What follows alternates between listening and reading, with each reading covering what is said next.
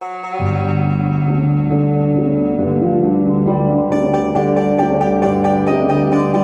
podcast is recorded in front of an unwitting audience. This is True Crime Kent.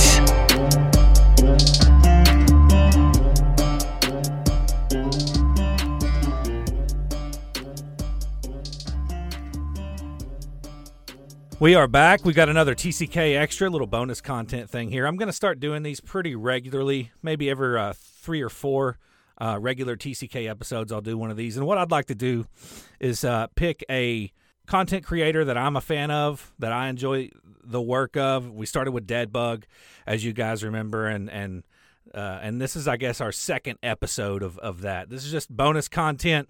Uh, we're still sticking with our true crime theme and going to be doing that every other episode. This is just if you guys are looking for something to kill your time, um, hopefully these episodes will help you with that. And with that being said, our next episode f- for these kind of things, I guess, is a YouTuber and a filmmaker. You can catch him on his channel, Patrick Gavia. And uh, it's there that he's becoming somewhat of a rising star because of how quickly his videos are spreading in such a short period of time. He focuses on documentaries in the UFC, on the UFC, but has also dabbled his toes in other topics, including true crime in the past. He's an incredibly talented video editor and, editor and storyteller. Uh, and with that being said, welcome to TCK, Patrick. Thank you, Kent. It's a pleasure to be here. It's an honor. Uh, I want to salute your audience and mine as well. It's a pleasure to help you kill time today. you know, with uh, your catchphrase of think for yourself, I think that there would be a lot of jiving between my audience and your audience. Yes, um, it's something that seems to be a rare skill these days. Uh, we constantly t- seem to be manipulated by you know different propaganda or media outlets, and you realize that the the one the one thing you can do today that seems to be inspiring to me is learn to think for yourself. So, yes, you're absolutely right. I agree with thousand percent. Yeah. Now you recently quit your job. I think it was five months ago now, six months ago. Yeah, five six months ago. Yeah. To pursue YouTube full time, and it looks to me like that's paying off for you. So how does that feel? You're self-made man. that's crazy. You know, uh, after three four months of starting on YouTube, I was still at like 200 subscribers, and then one month in December it just boomed. You know, went from like 200 subscribers to to 50,000. So it hasn't completely hit me yet. Uh, I still very much live the same life, but it's incredible that the algorithm seem to have found an audience that really resonated with my content. And that's what I told myself when I got started. I told myself I'm just going to make the videos that I would personally love to watch on YouTube. And I'm going to trust that the algorithm is going to find people like me who resonate with this type of message. And I'm not going to compromise or, you know, dumb it down or just like repeat whatever everyone else is doing. I'm going to do something that uh, I feel like I would love to see in the world. And uh, yeah, the response has been amazing.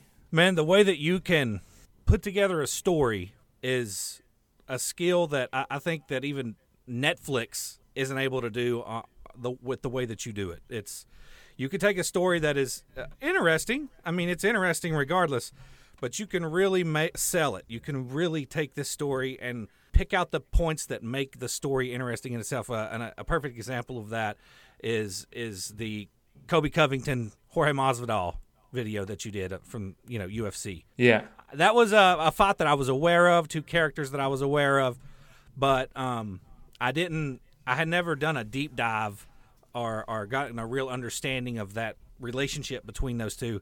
And the way that you made that documentary just well i ordered the fights because because of your documentary. I, I spent 80 bucks and, and ordered the fights and was watching it for five hours. I watched the prelims and everything. So and that was only because of your documentary yeah you know it's uh it's i can't really explain what it is that i do but what i know for sure is that i to me those stories making videos making films is the best way for me to express myself like you know, most people will think that uh, dialogue or just talking is the only way through which like we can express ourselves, and that's the way we judge someone's intelligence. Often, you know, how well can he or she express their thoughts through verbs, through words. Me, I'm a bit clunky at, at that, you know, and I realize that a lot of people, a lot of great artists, also are not that uh, agile expressing themselves verbally, you know, and that's that's why you're forced to develop other outlets to be understood or to feel like you can, you know, like puke whatever emotion or thoughts that you're having because like somehow words aren't how you're accomplishing that, you know? Yeah. And me, I always feel like my thoughts are just a bundle of like, you know, words and emotions and just drama, you know? And they all come just layered all at once. And it's difficult for me to unfold everything and just say it in a way that is concise and clear and understandable. But all my life, you know, I would use music, I would use visuals to describe things.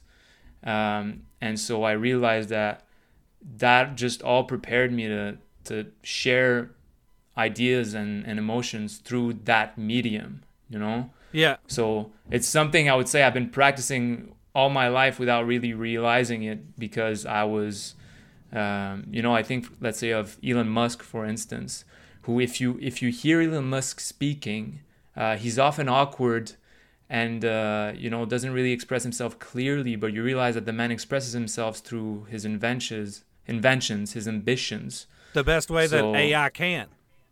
Yeah, exactly. World domination.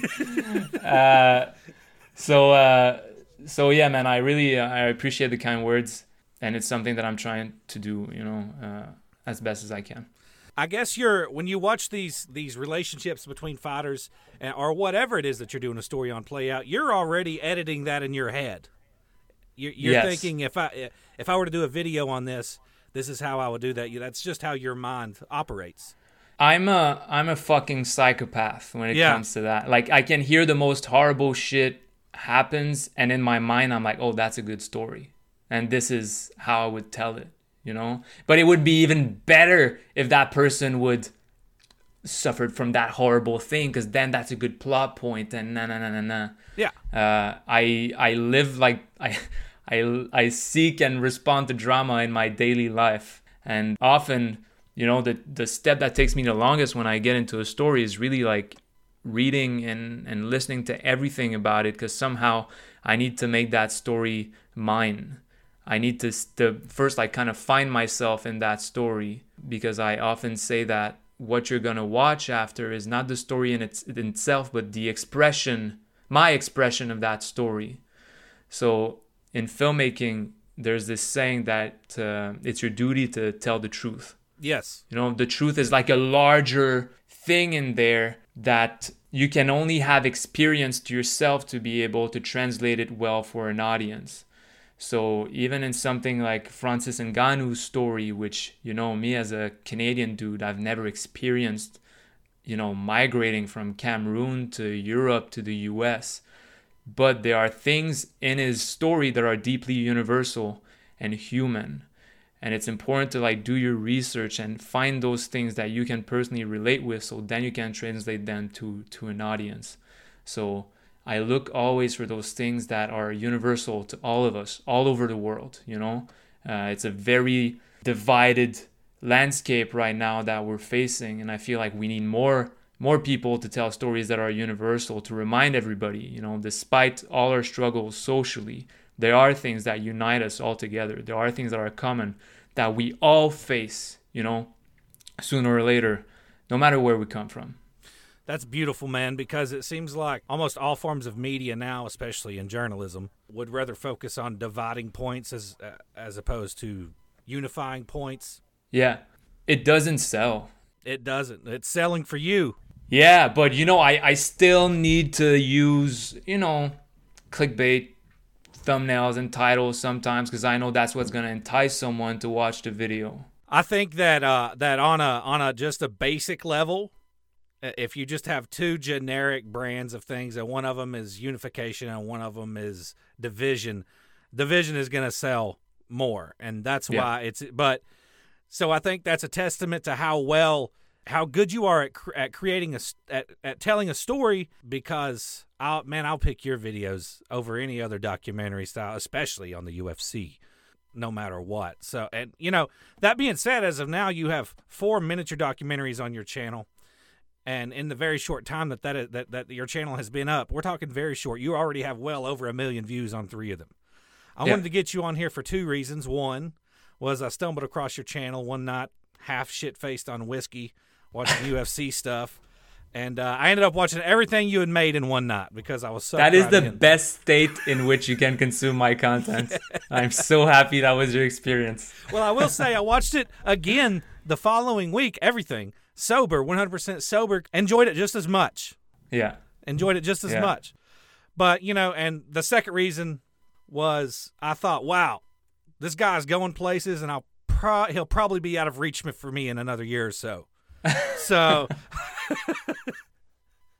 Are you surprised with? I, I know that you made a video where you know you talked about you quit your job to do this. Are you surprised with how quickly you seem to find a foot? Dude, a million views is a is a big milestone for somebody that, that I think has been doing YouTube for a while, let alone in the short period of time that you've done it. Yeah, I'm I'm definitely surprised by it. When I left my job, I expected not to make money on YouTube for like 2 or 3 years. Yeah, um, and I was ready for that because in the past I've had other creative projects and I put so much pressure on myself to succeed that um, I started hating the very thing that I was loving. You know, that was the reason why I started that project in the first place. So, uh, filmmaking is a huge passion of mine. You know, I've been dreaming about it since I was young, and I promised myself when I started that project, hey, I'm not gonna put any pressure on myself for this thing to succeed.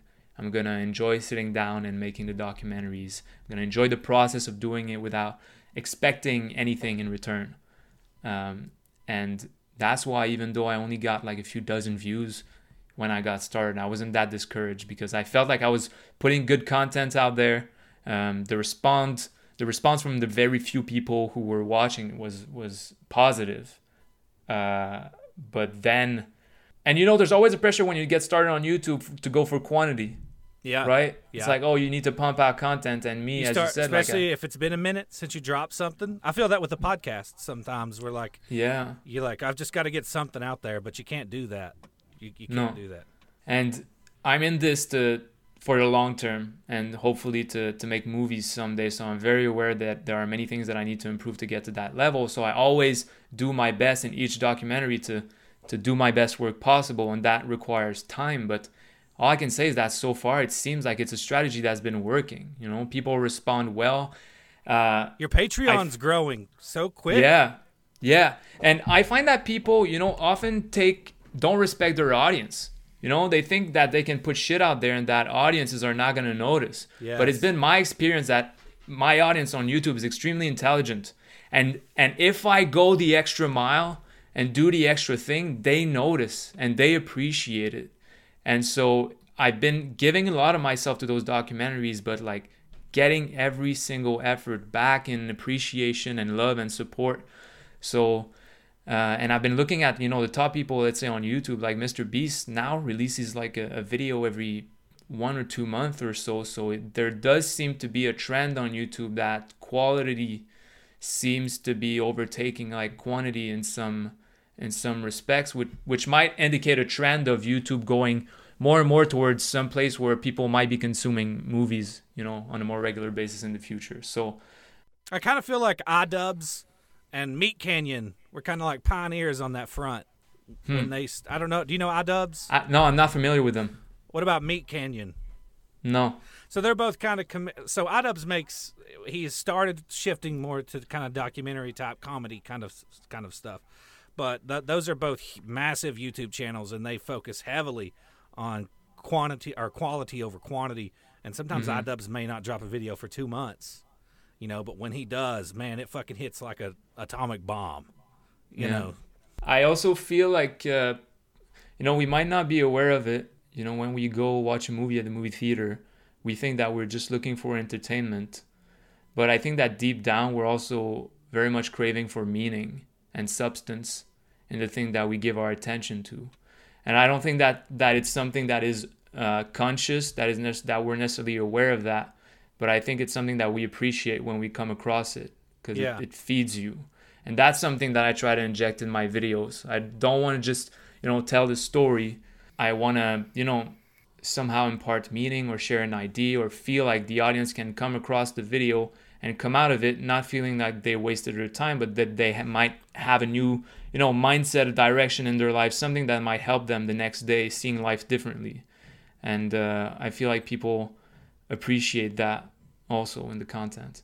You know your your, your video uh, uh, on Colby Covington Masvidal. Yeah. I- I've been watching UFC for about 14 years, and it wasn't until your documentary that I realized how much the UFC was not all that different outside of the ring than like WWF and WCW.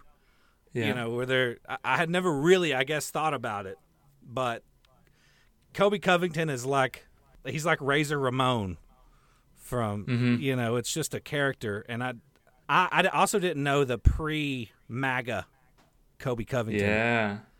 and it's just such a it's just a big character. He just embraced the role of the villain. Yeah. Yeah. You know, it's something that's fascinating because it's something that's entertaining to us, the audience, right? We're not gonna we're not gonna be displeased about a lot of fighters, you know, starting drama and just making the storytelling better. But if I were a young fighter training every day, trying to become the best fighter that I can, and come across a story like that, I'll be like, shit, I need to do that too. You know, and to a lot of fighters that might be distracting. I'm not personally someone that embraces controversy. That's not something that I seek. But I remember when I was making music in college, I had a marketing teacher, and I was like, I, I, I discussed with her, hey, how can I get people to listen to my music if I don't have like millions of dollars in budget? And she said, you need to create controversy. You know, controversy is the only thing that will promote you for free. And so, so what does that mean? Like, how do I create controversy? no publicity is bad publicity. Or yeah, yeah. yeah, but not all of us really want to live a controversial life. Yeah, I like I'm don't a pretty either. average dude. Yeah, I don't want to say offensive things to anyone. Like, not that I'm afraid of fucking cancel culture. It's just not how I want to live my life. You know, I, I want to put more fucking love and empathy and understanding out there. I'm not trying to say outrageous shit just so I can, uh, you know, benefit from it. But it seems like And that's it's what a I recipe. built a career on.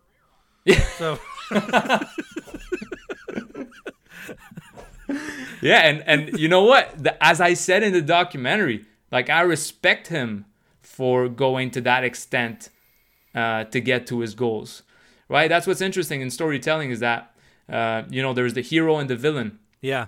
and often they deeply respect each other because they're both trying to achieve a similar goal. What they don't agree on is the means to achieve it. Uh, but they both often have like the same set of skills to get there. Uh, but uh, the villain is often not afraid to be reckless and just um, hurt people to get there, whereas the heroes is the opposite. And so uh, I I still you know I still have admiration for Colby Covington for going to that extent to get to his goal. You know, and uh, it's just personally not something that I want to do in my life because there I think there are still things more important than than success to that extent. Well, one thing that's interesting about Colby, say Colby Covington versus, you know, uh, Hulk Hogan, Yeah. is Hulk Hogan. Everybody knows. Everybody is. It's uh, everybody knows that wrestling is fake. Yeah, Everybody knows this is a character, so it's like we're not going to crucify Brad Pitt for playing the role of the Joker. Not that he ever he hasn't ever, but we know at the end of the day it's a character, right? The difference in this, I don't know if Colby Covington has thought about this. Of course, I'm sure he has. He's probably already feeling the repercussions, but not everybody knows that this is a character. So this is mixed with him as a person for the rest of his life yeah, because you can't just separate this and go, you know, well, I was just that was I was reading a script or or whatever. You can't do that. Yeah. So no matter how no matter what level of greatness he reaches as a fighter, that is always going to be a scar, yeah, you know. And that's one of the I think fascinating differences in these two things is is it worth yeah, you're making millions of dollars and and the controversy is is in you, but you can't you will never ever no matter how old you are be able to separate yourself from what you've done yeah. the way an actor can. I think that he might really feel the weight of that much later after his career. Because you could argue, hey, after UFC, he's probably going to go into wrestling or something where he can keep doing his character. But what is the point of success if you can't share it with anybody? If Right. like all your if you turn against all your friends and uh, you know you're by yourself, you're rich, you got your mansion. I mean, it's a typical story, right? That Yeah. we've heard a thousand times. So I don't know how his story ends, But how right now it's uh, you know how it's looking right now, I think that uh, I don't know unless he has secret friends somewhere. He seems to be close with his family, but you know Masvidal was his best friends, and I wasn't sure until the fight. I was like, maybe that but that beef is fake. I thought the same thing, but I don't think so anymore. yeah, now I'm not sure. I saw the pre-fight conference and it was so over the top, you know, how they would whisper behind Dana White and Yeah. talk shit. I was like, ah, no, they're definitely faking because usually if you hate someone, you just don't fucking talk to them. Like, like you don't whisper insults behind Dana White. And I was like, no, that's too much. They're definitely faking. But now I'm not, I'm not sure. They might, I, I think they might still be trying to set up a trilogy fight or at least a second one. But I know for sure that I don't think Dustin Poirier would play into that. no. Like Dustin That's Poirier is as real as it gets. Yeah, and fucking Colby Covington said like, "I'm I'm your daughter's dad," you know. Oh, Like that's that's uh that's far. That's far. So well, he if- even talked shit about Masvidal as a as a father. yeah, That's whenever he started doing stuff like that. I was like, okay, well, maybe this isn't fake, because even when you're planning, when even when it's a planned beef, and there's whispering behind the scenes, you're not going to go that far at, to talk about somebody as a he, say, calling him a shitty father. You know, Yeah. stuff like that. I feel like that's too far. Even unless you know they discuss it beforehand and they agree on it. You know which i wasn't i wouldn't be so surprised if they did because there are a few things about the story that are interesting. Uh, Masvidal was supposed to fight leon edwards in december i believe and he couldn't because of a rib injury or something. And the first person i heard say oh he's out because of a rib injury is covington. So how did he how did he know that a good information point. you know? Yeah, yeah. like a, a few small things like that where you're like are those two guys talking behind the scene? Uh, but i don't know we'll see. It might be one of the most genius thing that we've seen in the sport or it might actually just be a real beef and turn out to be a real sad story in the future. So uh, it's cool because MMA, that's what I love about MMA. In terms of storytelling, it lends itself so well to be able to structure a full story around it because you have all those like individual fighters all having their own journey. So you can build that up, but then there's always a climax, you know, in the story, which is the fight yeah, you know and there are all those rituals in the sport itself you know like the the weigh-ins the press conference even when they fight it's like there's the walkout there's the vaseline on the face there's the step in the cage there's the bruise buffer are they going to touch gloves?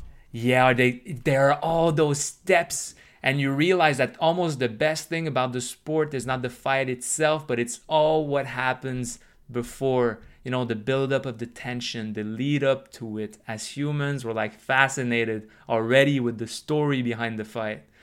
So uh, it's a sport I'm falling in love more and more, and I think it's growing rapidly around the world. So that's that's also good news. You know, I've always said that if I was a fighter, it, it always seems way more embarrassing when you talk all that shit and then you get knocked out in the ring. Oh yeah, So I've always said Yeah. if I was a fighter, if they when they're doing the interviews, if they were like, you know, so and so says he's going to put you in a coma, the way that I would approach those pre-fight interviews, I'd be like, did he say that? Like, I, he might. Uh, that sounds like something he would do. I'm just gonna, you know, swing and hope for the best, man. Maybe he will. Yeah. I might go to Yeah. sleep. We'll see. And that way, when I do get knocked out, it's not as embarrassing. You know, so yeah, I wake up Yeah, and I'm like, know- well, I said that might happen. yeah. You know, Uh, it's it's interesting. I don't know who. I think it's uh, Joe Rogan who said that not everybody is wired to talk shit. Because if you talk shit, yeah, you think you're playing with your op- opponent's head, but you also put pressure on yourself Yeah. to perform, and not everybody is is able to withstand that kind of pressure if they're not used to. You know, so I'm sure like someone like Conor McGregor has been talking shit his entire life. Yeah. And it's part of his like mental process. But still, it's really interesting what happened for with Conor McGregor. Uh, I believe it was before the second Poirier fight because all of a sudden he became really nice to him. Right? It was the first time that we were seeing a Conor McGregor that was polite, that was a gentleman, Uh, he like he promised he would give money to the charity. He took the sauce from him exchange. It was the first time Conor McGregor wasn't talking shit, and then he lost.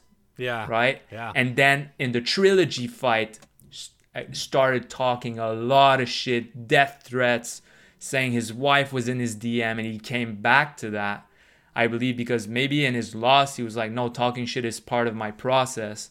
I need to do it uh, it's just interesting the kind of thing that fighters need to do in order to be mentally ready to fight. And then he lost Uh, again. He lost again. and yeah, he lost again. Oh no, actually he started being nice to Cowboy. I was wrong. He started being nice when he won he won against Cowboy. So maybe he was like, "Oh, now I'm at that stage where I can be a gentleman." But then he lost and he defaulted back to that. So it's going to be interesting to see how he comes back. Well, I can tell you how the Covington story closes. He's uh he's 75, 80 years old in a mansion alone singing a cover of Hurt by Nine Inch Nails. You know, what have I become? You know that, That- song? Yeah, yeah. My that sounds like empire of dirt. Yeah. Yeah, that sounds like a typical ending for this kind of story. Although uh, he does, you know what? In the in the documentary, I show a few glimpses. He does seem to be a nice guy. He does on a day to day basis, Especially dealing with fans. Yes, but we know so little about him. Yeah. that's the thing. You know. I just wish I feel like that at his core, and me and my one of my co-hosts uh, and one of the owners of 1159 Media, Jack Luna, were talking about this yesterday. Jack has a more, I think, uh, negative view of Colby, and we can't know for sure, but I feel like deep down inside him, there's a good person there, and he's just. I wish. I just wish he would have went the other way. That's what I'm saying. I wish he would have went the good guy route as opposed to the heel. Yeah. Well, he tried that. You know. Yeah, That's, they told him. according to his story, even the first time he walked out to the UFC, the the commentator was like, "Oh, he's an, a humble, hardworking guy." That's how he was known. But that wasn't uh, selling tickets. Wasn't selling Wasn't tickets. putting asses in seats. So if anything, and that's kind of the point I made in the documentary, he's just a reflection of what we want as an audience. And we should point out right now to anybody listening to this, uh, you're, you you might be listening to this thing, and I don't give a fuck about the UFC or any of that. I'm here for true crime. These documentaries, even if you're not into UFC, are fascinating because of the way that Patrick uh, creates them. You don't have to be into you. I- Like for instance, I don't care about tennis at all. If tennis stopped existing, I wouldn't lose a bit of sleep. I wouldn't even notice. But if Patrick decided to do a documentary on tennis, I would watch that shit and I would get into it and I'd probably end up renting the next pay per view tennis match. And I don't even know if that's a thing. I don't know if you can rent tennis matches on pay per view. That's how good these are. So check it out, even if you're not into UFC. By the way, hmm. Patrick, you recently decided to switch primarily to documentaries on UFC. Yeah. And one of the things that got me initially turned on to your channel was you had done a true crime story on the real Squid Games. Yeah. So you were dipping your toes in other topics and everything before you decided to shift focus on this on on UFC. Will Yeah. there be separate channels or or things for stuff not related to UFC? Oh, okay, so I guess we're announcing this exclusively on your podcast first oh, time. awesome! Amazing. Uh, yes. So uh, I will be starting side channels in the future uh, for other documentaries. So in when I got started, I wasn't planning on doing MMA or UFC only uh, channel, but it seems like uh, the algorithm and the audience resonated, you know, strongly with that type of content. And so at this point, I don't want to go against that. And here's the thing, like as you as you mentioned, someone who doesn't like the UFC might still resonate with the content because to me the UFC or the people I pick to do the documentaries on is just on the surface level. It's just like this is the person, but like I always say that a story happens on several different levels. You know, there's the, the physical layer, which is uh, on the surface, right? So this is a story on Colby Covington.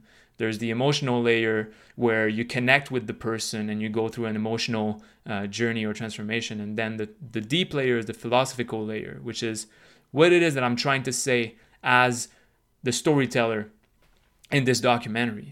you know Yeah. and and mo- most films you know you you watch the matrix it's not about dodging bullets you know it's about uh, a lot of philosophical question questioning our reality you know the kind of lives that we live so for instance the francis ngannou story there's very little portion of that documentary that is dedicated to his career in the ufc most of it is about exploring Because what- everything before the UFC was more interesting.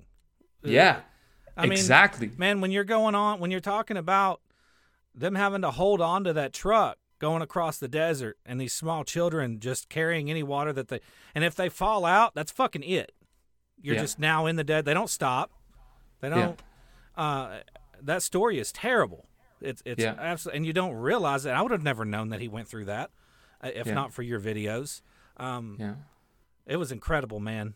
Uh, and then the the choice between over the wall or around or death by water. You know, it's incredible. It's incredible, yeah. And we all have those things in in everyone that you meet on the street. You know, Yeah, uh, they can be whatever their job is. They can be a police officer. They can be I don't know, man.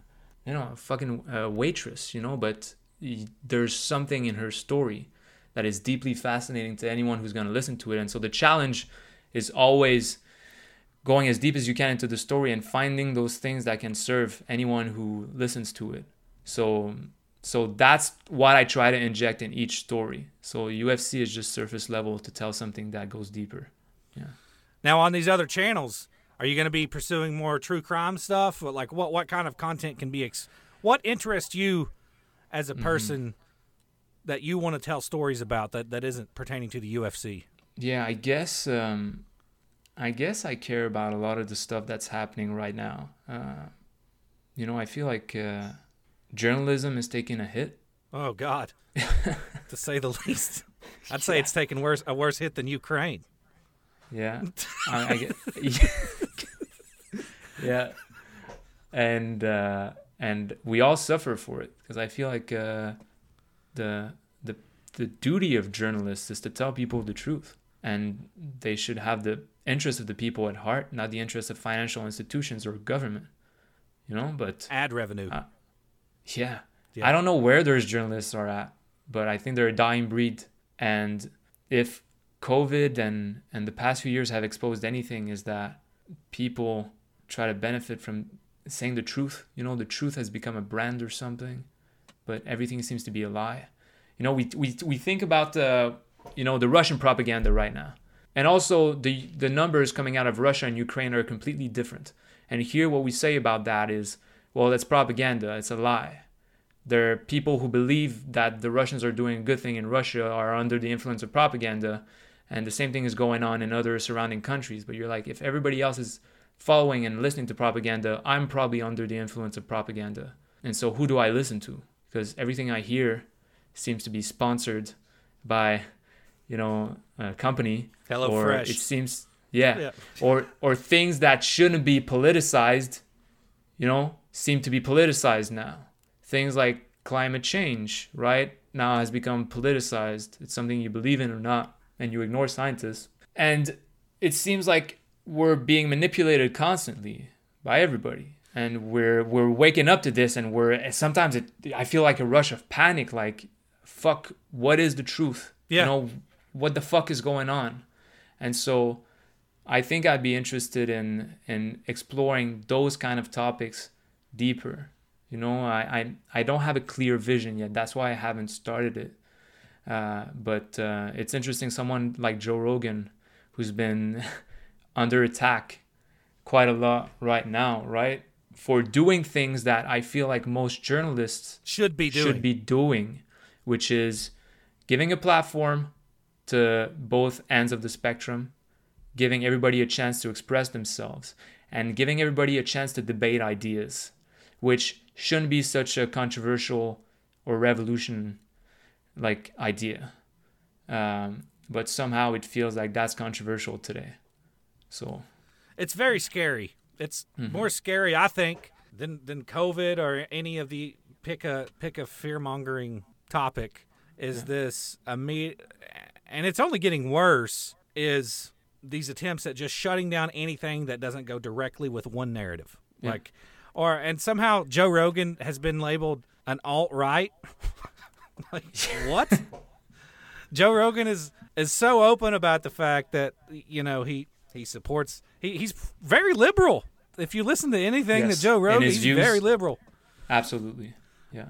So to just automatically tag somebody, what they do is they tag alt right, and now because of that, anything that he says, because they say he's alt right, anything he says is now you can ignore it.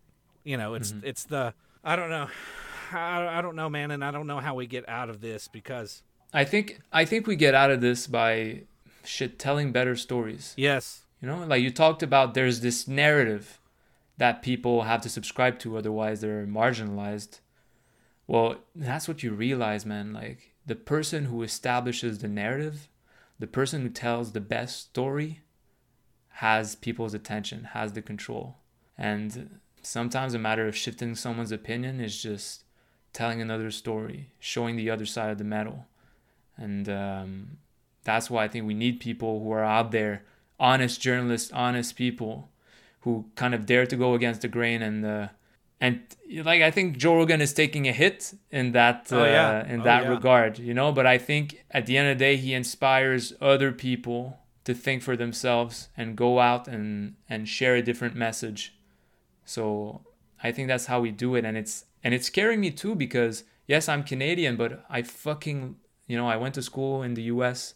I love America as a country, but it's hard to see it get torn apart from the inside. I think it's it might be the greatest threat to the country right now. I know? agree. I agree. And there are outside influences orchestrating that in the US, you know, like Russia, uh, meme farms and shit. I think I heard the, the statistic that like 75% of Facebook groups, Christian Facebook groups in the US are operated by Russians. and I operate the other twenty five. exactly. And so how how do you counter that? Well, it's how we started this conversation, empower people to think for themselves. Like a question I ask myself often is who benefits from me thinking the way I do? If I hear an idea, if I hear a narrative, like who benefits from you believing in that narrative? And just asking yourself that question might take you closer to the truth. Yeah, I, I mean, CNN, Fox News, they're all. What what I like to do, I'm sure you probably do the same thing, is bounce back and forth between CNN and Fox, and the truth is usually some there, somewhere there Yeah. in the middle. Everything is gray. I, I've always said that. Every it's not black and white. Every, Yeah. Everything is gray. Everything is gray. Yeah. Um, That's why the the best thing you can do no matter what is look at yourself in the mirror and ask yourself if you live accordingly to your own values and to your own moral compass. And instead of pointing your finger towards someone else who's racist and sexist, you know, ask yourself how those things live inside you. You know? yeah, yeah. And go go out in the world and do good fucking actions and good deeds that counter those things. And it's not by Instead of screaming on Twitter. Exactly. It's it's easy to fucking point your finger at someone. It's really hard to look at yourself in the mirror. I always tell myself if I want to kill something in the world, I need to kill it within myself. Because those things that you don't like in the world are also within yourself. Like, I'm getting fucking philosophical, but it's true. Yeah, You know, we all we Start we with all have yourself. yeah, start Yeah. with yourself. We, we all have prejudice against people uh, that either think differently, look differently. That's primal. Not- that, yeah, it's primal, and it's it's really easy to fucking blame someone else instead of trying to address it within yourself. So, uh, yeah, Well, uh, uh, one of my favorite videos that you did was called "The Real Squid Games." It was the only, I think, many many documentary that you did that was true crime related, but it was so good about. Um, and no, there wasn't a a real live version of Red Light, Green Light, or anything like that. It was in the 30s, I believe. Was it the 30s? yeah, it was a bit earlier, I think. Yeah, uh, you know what? When I when I saw Squid, Squid Game really pick up, you know, no matter what fictional story you hear, man, I assure you, and you're in, you're in a good spot to actually already know that. Yeah. There's a much more fucked up shit that happened in real life. Yeah. Than any fictional A hundred story. percent. Yeah. yeah. And so I was like, I saw Squid Games and I was like, for sure, there's a billionaire somewhere that has done the same thing, you know? And turns out, Jeff Bezos is Uh, it doing it happened. right now. yeah. In space. Yeah, yeah. Yeah. Yeah. So uh, I just needed to look it look for it a little bit and I found it with the the baseball. Yeah. That, was, an a- incredible a great story, and I never heard about that. And I actually, for a brief moment, see, I- obviously I do a podcast, right? But it's between two and three hours sometimes, uh, covering one specific case. I thought, man, this would be a great episode for TCK. Yeah. Uh, but it turns out there's not enough meat on the bone. I don't, I don't think to, to stretch it out. did for you did you check out the book? No. Is there a book? Okay. Let me write There are that two books. Yeah, there are two books written on uh, on that story. So it it's also turns out to be this huge political thing. Like th- there was something about the chief of the prison and the politicians and people running for senate were like betting on the games and making money from yeah. the games. Yeah. Uh, it's I. If Hollywood is paying attention, I think they're they're gonna buy the the right for that story because it's incredible. Maybe you'll make you. You actually you talked about maybe hopefully down the road this turning into being a director, making legitimate. The movies that you want to make are they more documentary? Or are you talking about more? You know, are you going to be directing Spider-Man twenty six? Yeah, Uh, uh, what- what probably. Uh, yeah, I'd like to dive into fiction. Yeah, Horror? So, uh, uh, I'm not a huge. You know, I like horror. Uh, every month of October, all I watch are horror movies. Uh, but knowing myself, I think I do well in the typical like hero journey story. Okay. It seems like that's what I see in every single story that I that I watch. So it seems like I have a, a natural pull towards those stories. But uh, yeah, you know, I started this this journey telling myself that I just needed to put myself in front of an audience, uh, so people would connect with my work and start. You know, just like you said, like, oh, if Patrick does a tennis documentary, I'll watch it. Like, that's how I want people to feel about my work, uh, no matter what I do. Uh, because I realize that Hollywood is not necessarily the goal. You can come to Hollywood and just like Zack Snyder, who had to fight to release his own cut of a movie, get fired from a movie, have no control over a creative product. And I was like, you know what? Now, which movie was that? Justice League. Zack Snyder also directed Dawn of the Dead, didn't he? He did. Yeah. Uh, but my my mind always goes to horror because that's what yeah. I'm actually wearing. A, I don't know if you've seen it. Psycho Goreman. I don't know if you've seen Psycho Goreman. no, I haven't. Yeah, I mean I've got Pennywise tattoos and oh, nice. well, you know, horror is actually a go-to for starting filmmakers because often first there's like a cult following of horror movies. They're often lower budget. that's why Ted Raimi started with Evil Yeah. Dead. Yeah, yeah. And before uh, he did Spider-Man, right? Yeah, ironically enough. Yeah. Yeah. and actually, the lead actor in Evil Dead, what's his name? Um, Bruce Campbell. Bruce. Yeah, starred in all three Spider-Man movies. Not starred. He was. He did like cameo roles Yeah. here and there. Yeah. Uh, so yeah, I mean, maybe horror. I would just need to dive into horror, you know, and then understanding it a bit more. Uh, like study the genre and and all those stuff. It wouldn't be my first go-to though. Well, man, this has been uh, this has been a great conversation. I hope that it, it brings more attention to your channel because you you fucking certainly deserve it. I respect you a lot as a as a content creator. It's refreshing hearing somebody out there that doesn't feel biased or or you know uh, completely sold on on only showing one side of a of a conversation. So if you if you're listening to this and you want to watch Patrick's channel, which like like I said is right now UFC, but he's going to do other channels. Go to Patrick Gavia on YouTube. That's the name of his channel. Some of the best documentaries that that you can watch, even if you're not into UFC, they're fascinating. And uh, and if you're not into UFC, he'll be doing other stuff soon, and I'm sure he'll announce that soon enough on what those channels will be in when he starts doing them. So, uh, Patrick, uh, I thank you so much for for being here today and talking to me. This has been great. You're a great guy, and uh, I, I appreciate you being here, man. Well, thank you so much for the invite, man. It was a pleasure talking to you. And you know what? Let's do it again in a year. When uh, Yeah, let's do an update exactly. every You year. know what? I'll, uh, I'll I'll never be out of Yeah, touch with anybody. yeah, you you're not gonna be you're not gonna want to talk to me in a year. I will. I've promise seen you. I've seen how quickly your channel has grown in just a few months.